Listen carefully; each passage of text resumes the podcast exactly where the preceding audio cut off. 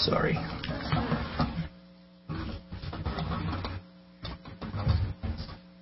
Lights would be fine.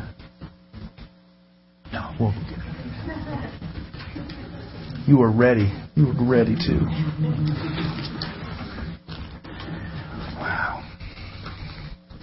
You know, we don't want to forget one of the uh, one of the parts of next week is is you know it's it's a multifaceted thing to join together in fellowship and celebration, but it's also a time uh, to to bring something. The Bible there was feasts in Israel, and three times a year the people would come up to these special feasts. One of the things God said in those times is you know don't come empty-handed. One of the things we're doing specifically is we, we've got we incurred a debt as as many people have. Um, we're desiring to pay that debt off. We're we're chipping away at it. So Next week, anything that comes in the form of a, of a financial offering is going to go directly to paying off the debt. We want to once again be debt free. It's not a huge debt. We're, you know, at the annual meeting you saw it's, it's nothing, you know, for a church it's nothing very big. Um, but we don't want to have anything against us. We want to be able to be free to, to do what God leads. So, um, but you know, you might be in a situation where you have nothing, to, no money to bring. You know, bring a gift. You know, let's let's fill up the storehouses. Even if it's if it's food, if you want to bring some canned foods, we don't have a pantry, but what regularly we have people coming um, just by to say, do you have anything? And so if anything comes in next week, food or anything else, we'd put that aside and then and look for the opportunity to bless somebody who needs it. So, you know, kids, adults, don't come empty-handed next week. Let's celebrate and come joyfully. Come joyfully, as uh, as the Psalms would even say. Let's come you know, joyfully into the house of the Lord with singing. Amen. Amen. Amen. Hallelujah. Well, well, I have a lot of time, so I will definitely get us out of here on time this morning. We are continuing on in the book of Hebrews, and I've been enjoying this probably more than you. It's been a great time in study and and seeing a, a book that you're really a, uh, I didn't like to get into deeply. I love the passages in there, and it's a, it's a book that I'd like to go and quote Hebrews 4:12 and go into the faith chapter and look into these things. But other than that, there, it, it can get kind of deep and difficult. And so I've really enjoyed uh, studying and getting into um, the background and, and, trying to understand this book. It's been really good.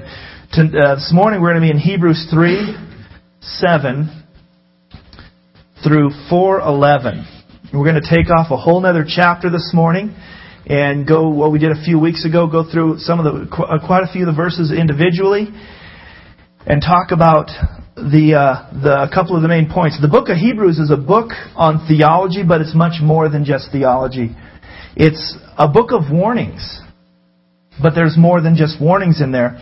It's a it's a book with encouragement, but it's much more than just an encouraging letter. As we continue to see this week, the writer continues to reach into the past to give us examples, both good and bad, of, of what Israel did.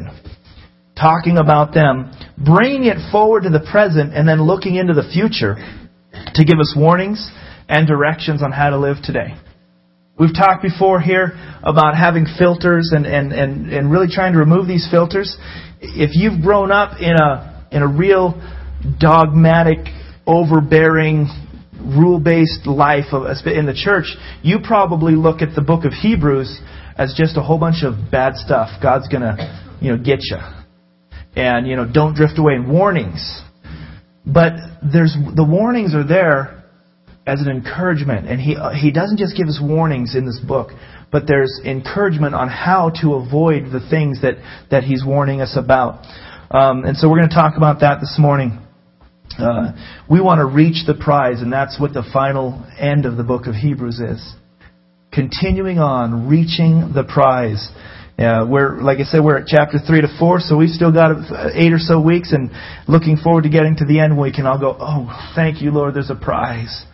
Um, the theme of the section where this morning we're going to talk about is twofold. First, which is really second, is entering into his rest. Okay, the first part of this book, which is, is second, and as you read it, is entering into this rest. The second part, which is the first, and it builds up to the second, rest cannot be entered into without faith. It cannot be entered into with unbelief, and it cannot be entered into without confidence in God. And so this section is chapter 3, 7 through 4, 11. It lays it all on the line. It's a warning and an encouragement to us this morning.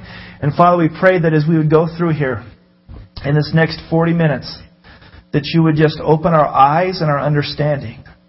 Lord, I pray that we'd be open to the Word of God to come and encourage us, to warn us, to even chastise, to correct us. God, we pray that we would see you in this study this morning and see our lives and make that commitment to you to draw closer. In Jesus' name, amen. Amen. We are a cell church. I hear that faint ringing. It reminded me to put my phone on vibrate. Some of you, if you have a really loud ring, definitely don't want it to ring in church. I've had those things.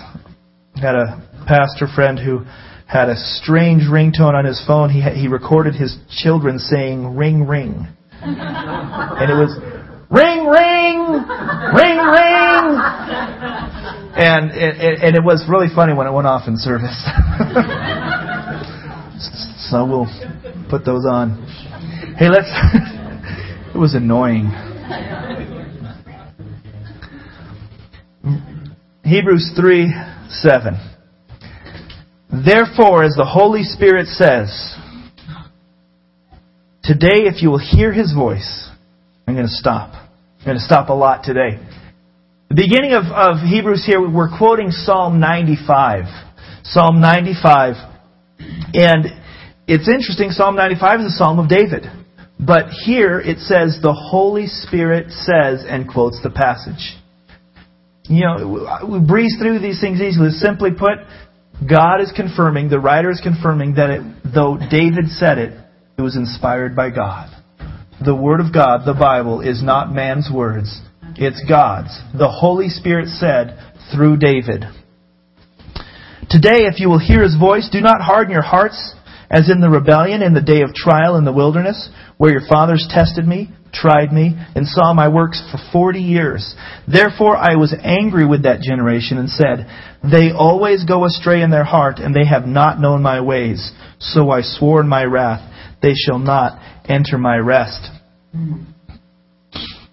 The Bible is God's word to us, and these things are reminders to us. This morning's message is, is meant to challenge us, to really question where are we? How are we doing? I, I believe that we need to make sure that we live faithfully to the Word of God, faithfully to His, to His paths. We have to be careful of not going astray and uh, laying up for ourselves teachers who will teach us the things that we just want to hear. And so this morning's encouragement is that we would grow on and be faithful. In verse 8, it says, Do not harden your hearts. Do not harden your hearts as in the rebellion. We, hardening your hearts, he's going back to the Israelites. Do not harden your hearts like they did in the rebellion. We have to be careful today as Christians that we would be open to the things of God and not just bent on our own ways and our own things. We have to be careful that we wouldn't harden our hearts, and that can come very, very slowly, almost undetectable, that you harden your heart over to the things of God. For 40 years, 40 years in the wilderness, the Bible says in this passage. You know, when I when I'm reading through this and I go, wow, they tested and tried me in verse 9 and saw my works for 40 years. And think back of all the works that the, the children of Israel saw. They saw manna come down. They saw quail come down. They saw water come out of a rock. They saw the Red Sea you know, parted. Daily they were taken care of. They saw their clothes never wear out. Now that would be an awesome thing for kids. I mean, come on, you know, I, I can't go three months without getting, you know, my kids getting holes in their jeans. And, uh, you know, Shannon's been spending a ton of time sewing patches. You know, girls can get away with that too, can't they? Little girls, she yeah. sews hearts on, on Madeline's knees, you know, and they look cute. I don't look good with hearts on my knees. But but for 40 years the clothes and the shoes didn't wear out. What an incredible miracle. God's provision for 40 years. But the people hardened their hearts. They saw his works and they hardened their hearts. Verse 10. So he says, I was angry with that generation. They will always go astray in their heart. And you go, wow, that's a heavy statement. There is something about watching somebody's character for a long period of time. God gave mercy and grace for 40 years. And he said, they've had plenty of opportunity. They've had plenty of opportunity to turn their hearts to me and to repent. But I see that they're a stiff necked people. They've hardened their hearts. He was angry at them. It's a warning. This is a warning.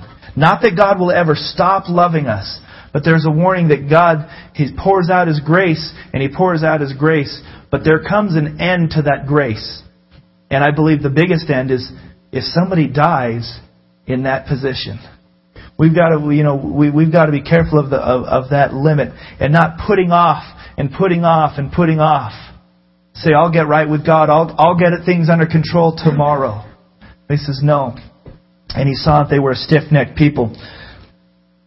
Going down, says, um, in verse 11, I swore in my wrath they shall not enter my rest. And we're going to talk about that in just a few moments. Verse 12, Beware, brethren, lest there be in any of you an evil heart of unbelief in departing from the living God. Beware, brethren, lest there be in any of you an evil heart. The word brethren here, the writer of Hebrews, we've, we've been talking about this, he's, he's writing to Jewish Christians. So the brethren part is a twofold thing. He's talking, he calls them brethren because they're Jews. He's, so, so part of this is he's talking to the Jewish side of the, of the brethren. He's also talking to them as Christians, but he says, Beware lest there be in any of you an evil heart of unbelief in departing from the living God. He just went through and quoted Psalm 95. For 40 years they watched God, but they didn't believe. They didn't believe. They had an evil heart of unbelief. Though they saw the miracles of God, they saw the provision of God, they truly didn't believe in it. They hardened their heart and they didn't accept it. I see Christians all the time and the danger in myself of doing the exact same thing. We serve God, we see His provision, we see His love, His blessings poured out upon us, and yet we don't trust Him. And we want to do our own things, we have to beware lest an evil heart of unbelief enters into us. God is good and His mercies are faithful in our life and we can look back and see those things. How is it, church, that we can walk away so easily? Have you ever looked around and somebody who was serving God faithfully and saw the miracles and they just turn their back on Him and they go, how do you do that? because they allowed an evil heart of unbelief. They downplayed the things of God. And they begin to focus on the, their own desires and wishes. And that's what the Israelites did. They began to have their own plans. They wanted to see things the way they wanted. They got tired of manna in the desert. Eating the same thing. And that's, that's when they even cried out, give us some meat. And what did God do? He says, oh, I'll give you meat. And it rained down quail so much that as they ate it, the quail was coming out of their noses. It's just disgusting. God's got a great sense of humor. That's something a parent would do, isn't it? You want that? God's provision was all over them and they, and they got their eyes off of God and they wanted their own things. Tired of manna cakes and manna manicotti and banana bread and all the manna jokes there is. Beware, brethren. Beware. Church, we need to beware. In the last days, people will raise for themselves teachers we have to beware more and more of, of the influence of the world and the influence of the church creeping in. There is a, a big a section of the church that is not preaching the gospel anymore. They preach part of it, but they don't preach the whole gospel. We, and, and it's uh, it used to be easy. I was having this conversation with someone the other day. You know, it used to kind of be easy because in the main things, denominational churches were pretty safe and we, we, we, we taught the Word of God, and we could maybe talk about a cult and say, you know, all together we could all stand and say the Jehovah's Witnesses is a cult, and we could tell you why. But now, through deceptive tactics, the enemy has come into what we would call solid churches and swayed the doctrine off enough that, that the whole gospel is not being presented. You know, sin Years ago, I, I heard a, a, a preacher who I enjoy hearing some of the messages from, but my heart turned towards that person because not in anger, but said, I can't trust the preaching of this person's word. And, and it's, in a, it's in a very large church that we'd all be familiar with. When he sat on the Larry King show and was asked, well, what about sin? And he said, we really don't talk a lot about sin. We have a, a positive message. We want you to have, you know, a better life. This is a, a Christian preacher. And, and I, I know for a fact that many, a number of us, listen to this person on a weekly basis. Now, I'm not saying that everything he says is wrong, but the problem with laying, listening to teachers who don't teach the whole truth is it's a slow getting away from the gospel. And if they have a lot of truth and a lot of good things we like, not just that we like that are true, then when they start saying some of these other things, we buy that too. We've got to be careful. Beware, brethren, lest by an evil heart we fall into disobedience. It's a whole movement we've got to be very, very careful for. And, and it's the postmodern, emergent thing where everything goes in the church. Beware. Beware. We don't hear that word enough preached. Beware. We want to be ready. And so verse 13 comes and it says, So beware, brethren, lest there be in any of you an evil heart of unbelief in departing from the living God. That part is so important. If your God cannot rescue you from your dangers, if your God cannot save you from sin, He's not alive. We serve a living God, full of power. Verse 13, it says, But exhort one another daily while it is called today. Exhort one another daily while it's called today. What does that mean? It means all the time. It's always today. While we still have time, at all times, exhort one another daily. We don't do that either. By and large, we don't exhort one another. We want the pastor to exhort the congregation, but we don't want to exhort one another, and we don't want to be exhorted. Well, some of us like to exhort other, but we don't want to be exhorted by one another. Right? And often we will say things when people, when we go to exhort, which is to challenge, correct, help, guide. It's, we say, you're judging me. And we've, we've put the stamp of you're judging me onto everything that, that somebody can't come up and say, hey, I'm concerned. How are you doing? Well, you're just judging me. But we hear it. But we need to get to the place where we can exhort one another. That doesn't mean condemn one another.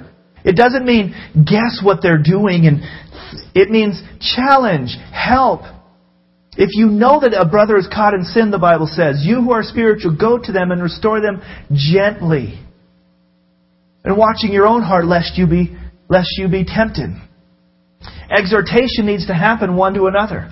One of the big parts of our desire in life groups that set it apart, that should set it apart from just any regular small groups, is that that relationship is built and it's a place where you can exhort one another and be exhorted and exhort. We need these relationships. Iron sharpens iron where we can help each other grow.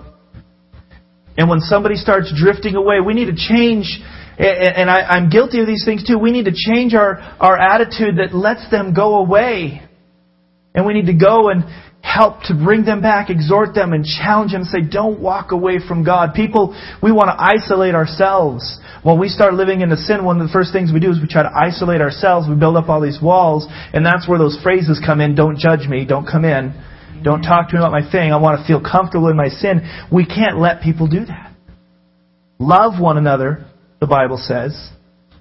So everything we do, this passage says exhort one another, but we don't take this out and say, okay, that means I can only yell and be mean to people. We have to follow the other. It says love one another. So you love one another so much that you exhort them. When I lived in Guatemala, we found that there was a real issue. People did not like to tell people the truth if it was going to hurt them. It made it really hard to plan a party. This is how deep it goes into the culture. If you say, I'm having a party, a birthday party, will you come? The answer is always yes. Always. Even if in that moment they know they're not coming. Oh. They say yes. I don't know how it works exactly, but I know it is true. So if there was something you, if the way they said it, I, I, I never quite figured out, you had to guess and interpret their answer to mean no. Well, why did they do that? They didn't want to hurt anyone. They didn't want to confront. They didn't want to say things negative. So because of that, the exhorting one another, that was all the pastor's job, and the pastor had all authority there. The pastor doesn't know what's happening in somebody's life. That's why we have relationships one with another. That's why we as a, as a church organize into life groups where we encourage and you get so tired of hearing attend a life group because that's where life happens.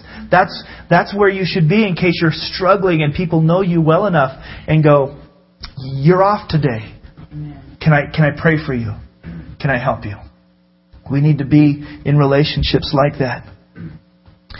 And we had a, a dear friend who, who was our housekeeper, Blanca, Blanca Rosa, who, when we came after a furlough, she worked for us for a couple of years and we came back and, and she, she gave her notice of quitting.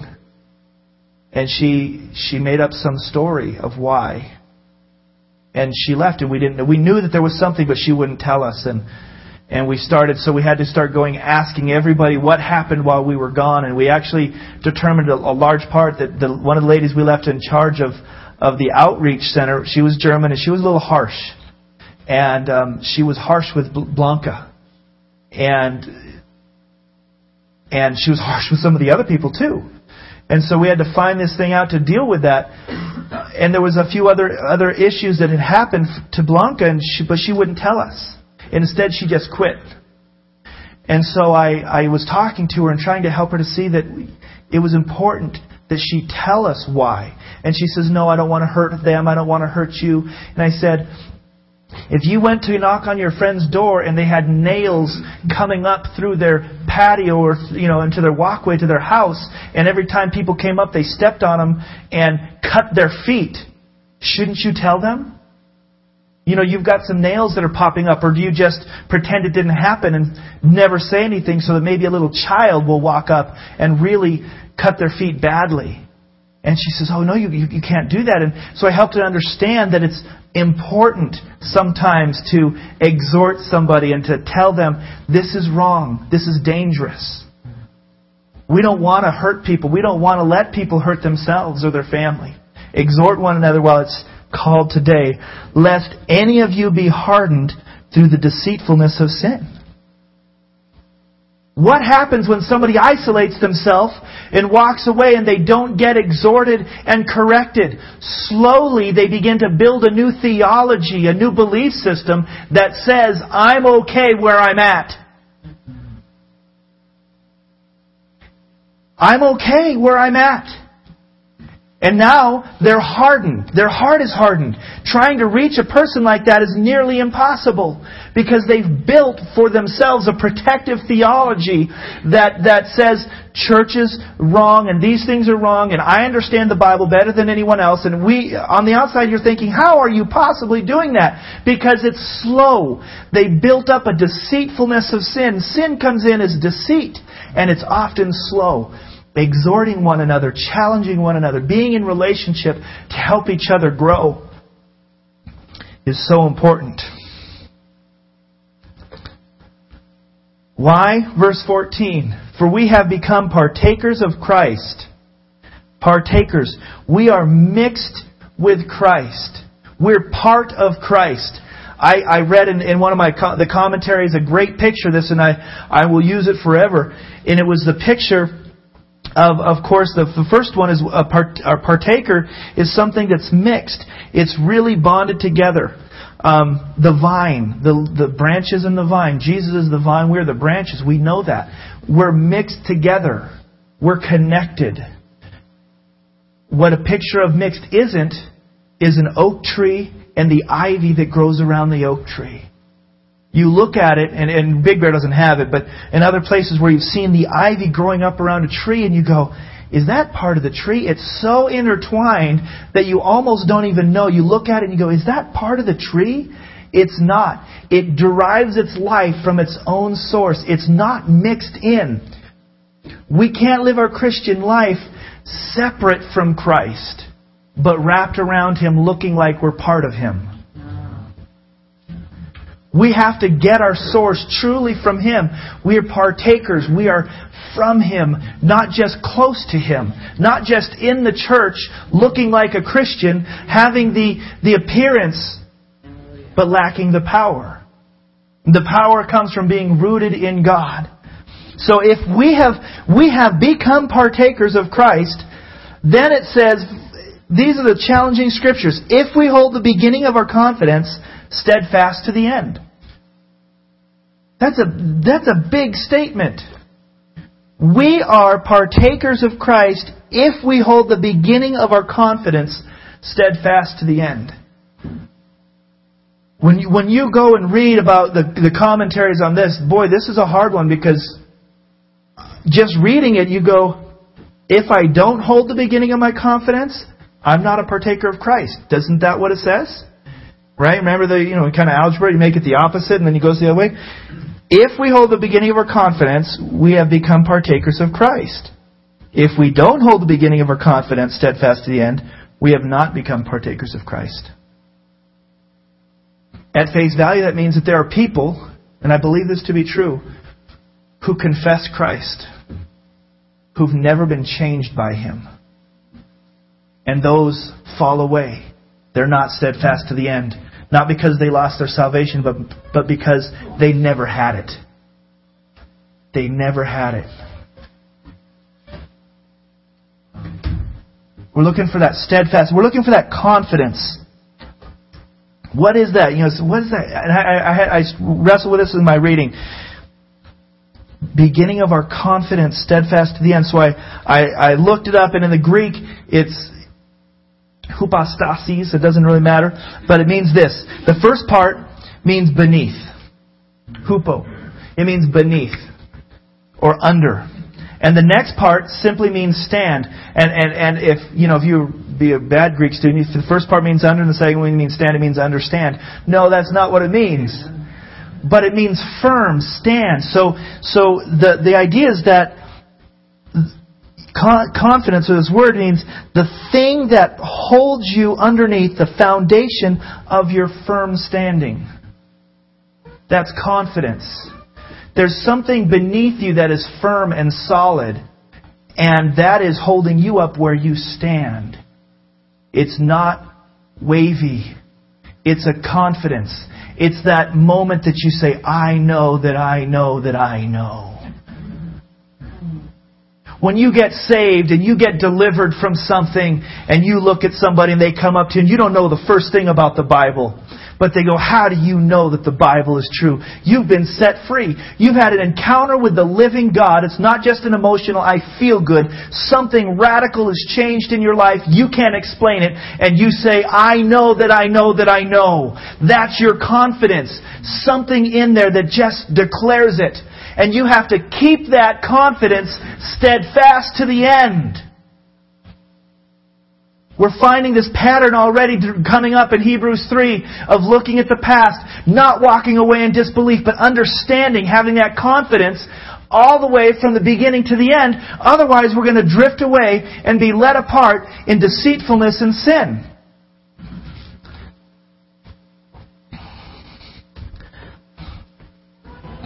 Think of a world where we lose confidence in other people.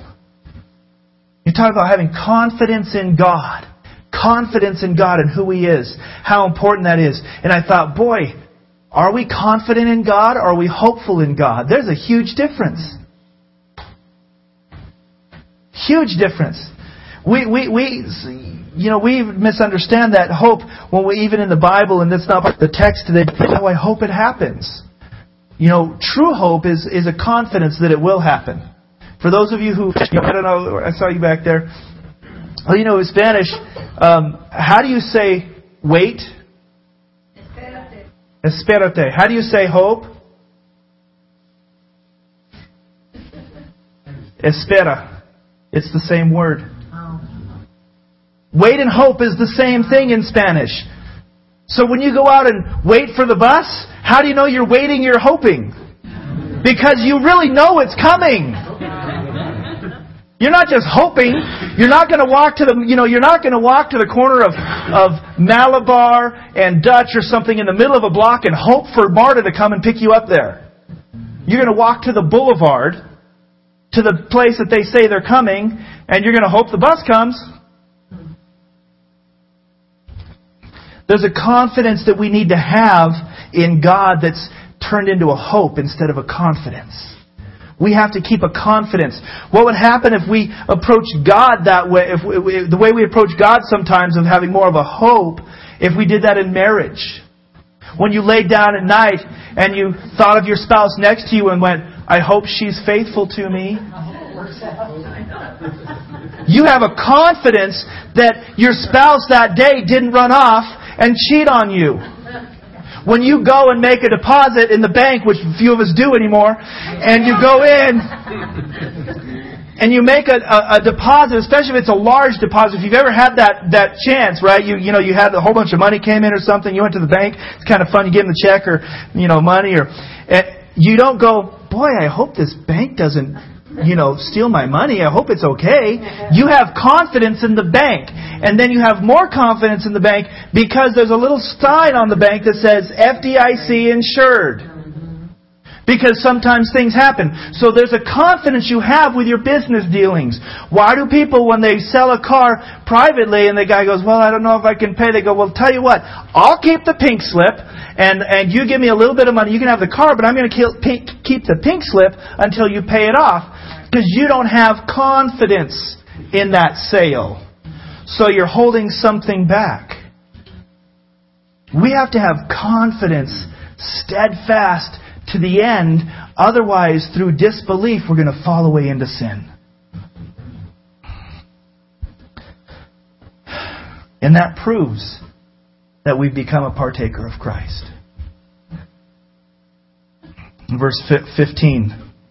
Today, if you'll hear his voice, do not harden your heart. For who having heard rebelled, verse 16. Indeed, was it not all who came out of Egypt led by Moses? Now with whom was he angry for forty years? Was it not with those who sinned, whose corpses fell in the wilderness? And to whom did he swear that they would not enter his rest, but to those who did not obey? So we see that they could not enter in because of their unbelief. Beginning to t- cha- turn the corner now to the second part, or to the first part, which is the second. Talking about unbelief. This is the underlying theme of why the children of Israel didn't enter in. Unbelief. We would say disobedience, and that's in here. Disobedience is a part, but where did the disobedience come? They were dragged away into unbelief. They truly got themselves to not believe in God, not believe that He had their best interest in mind. Why do people go out, why do single people go out and date, finally date a non-Christian? They get to the point where they go, God doesn't have something good for me. I need to find something.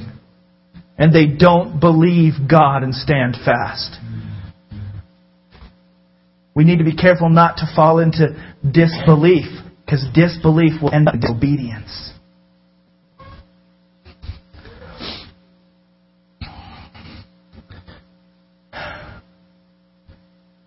So we turn this corner, talking about unbelief, disobedience, not holding confidence steadfast to the end. Why? Because there's a rest for the people of God. there's a rest for the people of God that He wants us to experience. He says, but because they were unbelieving and disobedient, the people, the children of Israel, they didn't enter into the rest of God. They didn't enter in because they missed it. They fell short. Verse 4, chapter 4, verse 1. Therefore, since all these things we just read, since a promise remains of entering his rest, let us fear lest any of you seem to have come short of it. Let us fear. When's the last time we heard that message in the church? Let us fear. We, we talk about the good things love and hope. Why, is, why do we need to fear? Because we need to take it seriously. We need to take it seriously. We in, in prayer last night, they got some of those who came to prayer got to hear the precursor of the message, so they're hearing it twice. We were talking about some of these things. What is what is that fear? Why, why should we? Are we afraid of God who's going to come and smite us? That's not what it says. But it's talking about a rest that God has for us, and there's a fear that we might not enter it. I want to enter the rest. I want to enter the rest. And and in this passage, there's there's debate, and, and truly we'll we'll know when we get to heaven. I'm one of the people. I, I there's very few things that go. I absolutely know. Is that rest he's talking about heaven? Some people say that's what this, the passage is talking about. We know for sure that this passage, the rest that he was promising Israel was not Canaan. We know that because David quoted 500 years after the, the, the Israelites went into Canaan or didn't get to go into the promised land, David quoted that again and he's talking to the people now. If you don't harden your hearts, you'll enter into the rest. Well, if the rest was already in Canaan, there is no more rest, but there's a future rest. There's a rest as believers we have to look forward to. He's writing to us, encourage us again. It wasn't just going into the promised land. There's something for believers. And some say that's just heaven. That that's truly when that's the that's the rest. And then there's those who say there's a there's a rest here. I really believe it's both. I believe our final rest is heaven. That that until we get there, until we stay steadfast to the end and strive and get to heaven, we won't truly have the rest that we desire. We live in a fallen world. And so I believe that that part is true. But I believe, as we go on in the scriptures and read a little bit more, that there's a rest that you can't that you can't enter into with God. A rest that is, as it says in just a moment, that you cease from works.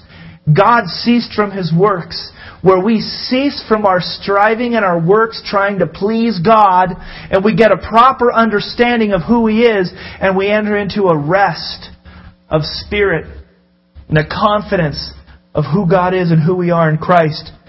That is the best rest you'll ever have on this earth until finally the ultimate rest is fulfilled when we die, or maybe we don't even get to die.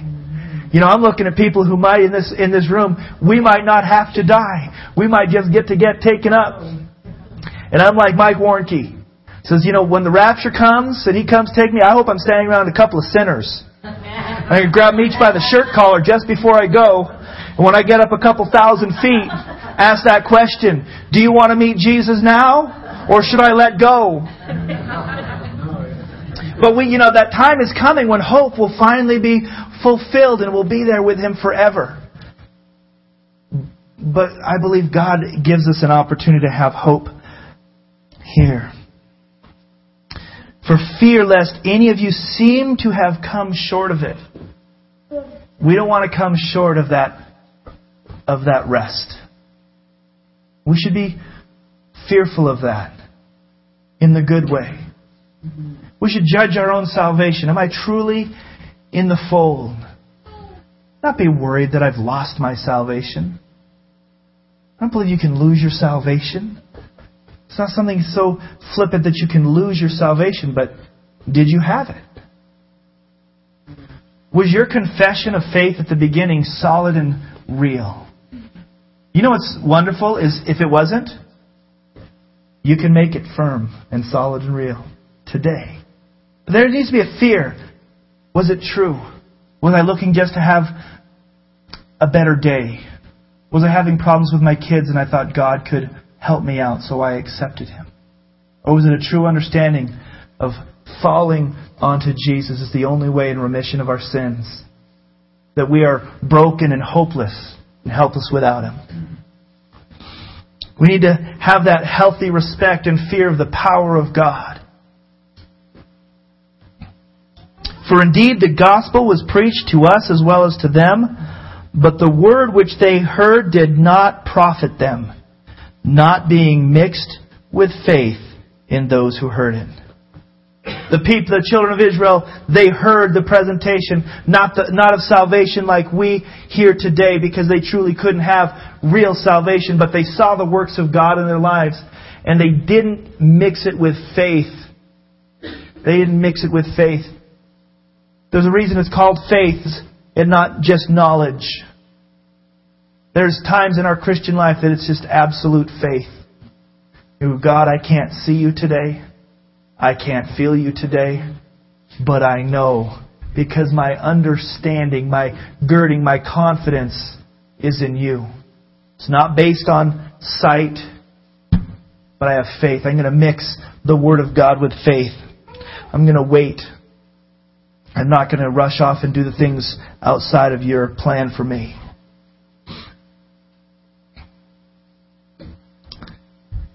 I want to be profitable. The word which they heard did not profit them. They died in the wilderness because they didn't mix it with faith.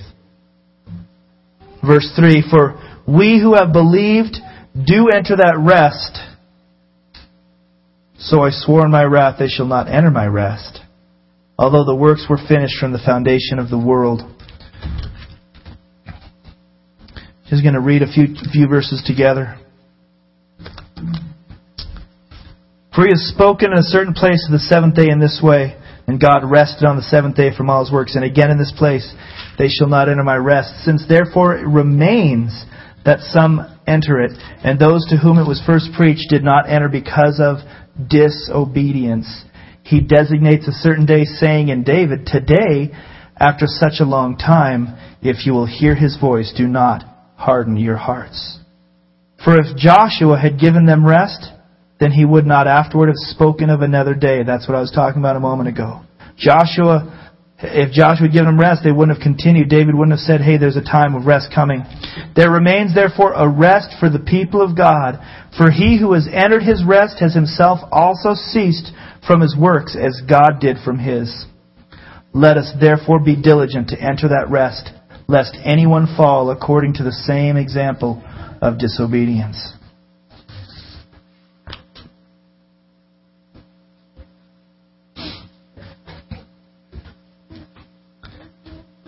We're warned here, do not harden your hearts. Don't be led astray by unbelief. We are partakers of Christ if we hold the beginning of our confidence steadfast to the end. We're warned that you cannot enter rest if you have disbelief. We're warned, don't come short of the rest. Church, it's possible to come short of the rest. We don't want to fall short. We have to mix faith with the gospel in order to enter the rest. Faith with the gospel. We have to be diligent to enter that rest. Otherwise, you may fall according to the same example of disobedience. Rest comes from not falling short, from believing God steadfastly to the end. The Israelites followed God and they saw His miracles for 40 years in the wilderness, but they had disbelief. They disobeyed and they lacked a confidence with God. Remember the things that God has done in our midst. Don't harden your hearts. Let God soften it, remembering all the things that He's already done. Cease from our works, our striving in God, and rest in Him, knowing that it's He who works, that He has such a good plan for us. That's the rest. The beginning of the rest is finally when we understand, as Galatians 5 says, it is for freedom that Christ has set us free. Stand firm then and do not let yourselves be burdened again by a yoke of slavery. Stand firm. Stand firm to the end. Persevere. We're going to continue on in the book of Hebrews, and there's chapters coming up. It just says, continue on in the race. Persevere. We're, we're in this place. We should never grow so comfortable that we think we're good. We're, we just think absolutely everything's okay. Always be looking, exhorting one another. Amen. Being steadfast, moving on, challenging each other. More and more, I believe, as we have that confidence in God. And, and I believe it comes in a depth of relationship, in a depth of knowing truly who God is, that the beginning of that rest comes along and we stop striving. What a great day that is. But truly, we look forward to the day where finally our rest will come. I, I want to say we're living in a generation that, that is all about now. Find the rest now. Used to be you worked really hard all your life, and when you were 60, 70, 80, you got the motor home and you rested from your work. And, and, and that's, that's, that's what happened. The older generation, they worked hard, they saved their money, and now they're beginning their physical rest. Well, well, we got to be careful, church. Especially the younger side of this church. I don't know how it happened, but we think that we get the motorhome at 23, and we start getting six-week vacations. You know, if we allow that to come into our spiritual understanding, we can get shipwrecked in our faith. Because we're going to go, it's not supposed to be hard. Our hope is heaven. The goal is heaven. It's not just this thing that happens and finally no more sin problems. We remember when you got saved and, and you had that one sin and you thought, boy, you know, something was going to happen. That one sin was going to be gone. For a lot of you guys, that was the sin of lust before you got married and you went, when I get married, I'm never going to deal with lust again. Then you got married and you went, what happened? and you never rested from it. Our rest doesn't come fully until heaven. He's going to give us rest along the way. Persevere. Be, be with one another. Exhort one another. Watch your heart. Beware lest we fall short of it. It's coming, church. But, but don't be hoping in a rapture that will take us home in a year before it gets really bad. If all your hope is laid up that you're never going to have to suffer and the suffering comes, we're going to fall short. We're going to fall away. Our rest is coming, but it's going to take work to reach it. Diligence, standing fast. Let's stand. Let's stand. See, the, the book of Hebrews is a warning, and you go, oh, it's so bad. But the encouragement is, but it's going to be good. And we got to get excited. We got to see both sides of it. Father, I thank you so much for your word. It's true to the very end. God, I thank you for our journey that we're having through Hebrews. Lord, I thank you for what there was called these parenthetical warnings. God, these warnings given to us in these scriptures that say, stand fast, watch your heart of disbelief and disobedience, keep your confidence to the very end. Lord, we want to gird up, we want to be ready to walk this life. God, there are people in here right now who can't not walk this life. Lord, I pray that, that believers around them would go and be their left and their right and they would help them walk and, and get healing so that they can continue on. Father, I pray that in love we would follow your words and we would exhort one another. That means that I need to be, if I'm going to exhort somebody, I need to be willing to be exhorted back. Help us to challenge and love one another. God, let us walk this life together. Lord, we don't want to come short of any rest that you would desire to give us here, and we definitely don't want to come short of the rest of heaven. God, we don't want to die in this desert seeing all of your miracles all around us our whole life, but truly not being saved. If you're in this room today and, and you don't know or you've questioned or you've never truly put your confidence in Christ, you've never said, God, I'm a sinner, I need to be forgiven, and you're the only way. I'm going to put all of my eggs in this one basket. I'm going to put it all on you. Then this morning would be a great time to simply, from your heart, from everything within you, say, God, forgive me. I can't reach heaven outside of you. I have sin in my life, and only your blood will forgive me of that sin. I don't want to watch the things of God around me my whole life and go to hell. Forgive my sin. Make me a new creation. Help me to follow steadfastly, following you, and not walk again in disobedience. If you truly, truly from your heart believe that and say that as a prayer in conversation with God, and then begin to follow after that, you won't fall short. But you can enter into that rest too. Lord, I thank you. God, I thank you for all of your miracles. Lord, help me to not drift away in disbelief. Let me accept the things that I've seen in the past and that I see today as your provision and your love and your mercy, that I might continue to grow stronger. Help each one of us in this room help one another and walk this Christian life as we love and encourage and exhort one another. God, and we can't do any of this apart from you and your Holy Spirit, so fill us afresh with your Holy Spirit. Empower us, Lord.